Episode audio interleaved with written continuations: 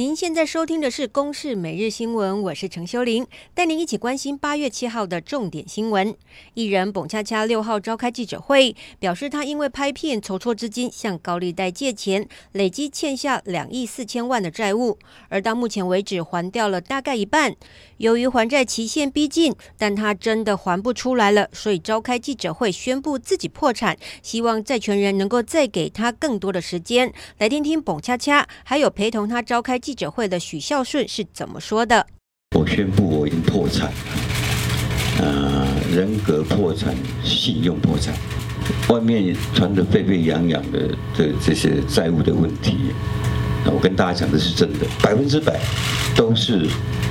到了前一天跟你说我不投资。通过今天愿意站出来，一切的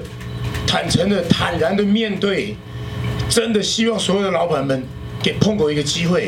不过，彭恰恰口头宣布破产，律师表示并没有法律效力，必须要由债权人跟债务人向法院提出申请，法院裁准才会有效。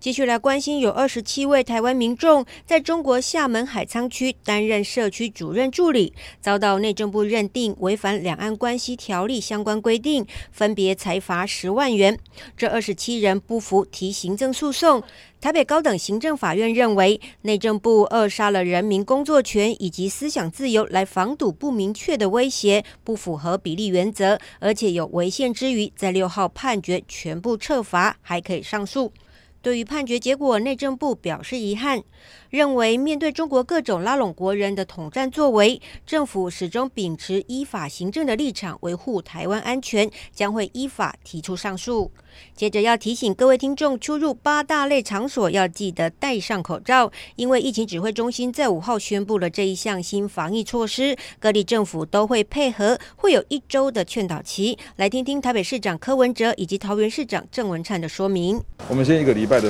哦宣导期，随着疫情的变化，那我们准备好了，也有可能就把那个那个要强制的时期会往前。市府洽公的部分，我们现在就是这个宣导一周后强制实施戴口罩。这八大场所包含了台北捷运、高雄捷运在内，民众搭车时必须要全程戴口罩，而且民众进出医疗院所还有公共场所都必须要戴口罩。如果劝导不听，最高开罚一万五千元。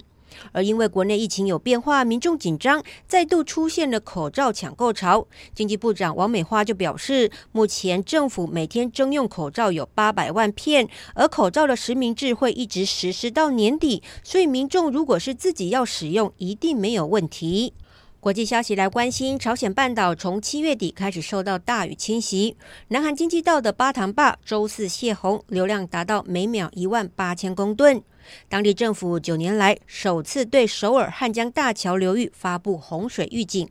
而北韩同样也因为豪雨淹水，两韩边界村落淹成一片。南韩指出，北韩没有事先告知就让黄江大坝三度泄洪，不过当局已经撤离附近居民，还做好了北韩大坝随时会崩塌的可能。两韩连日雨势都造成严重伤亡，南韩目前传出有十六人死亡，十一人失踪。而就怕水灾会更严重，南韩总统文在寅特别前往连接北韩的临津江听取报告。以上是由公视新闻制作，谢谢您的收听。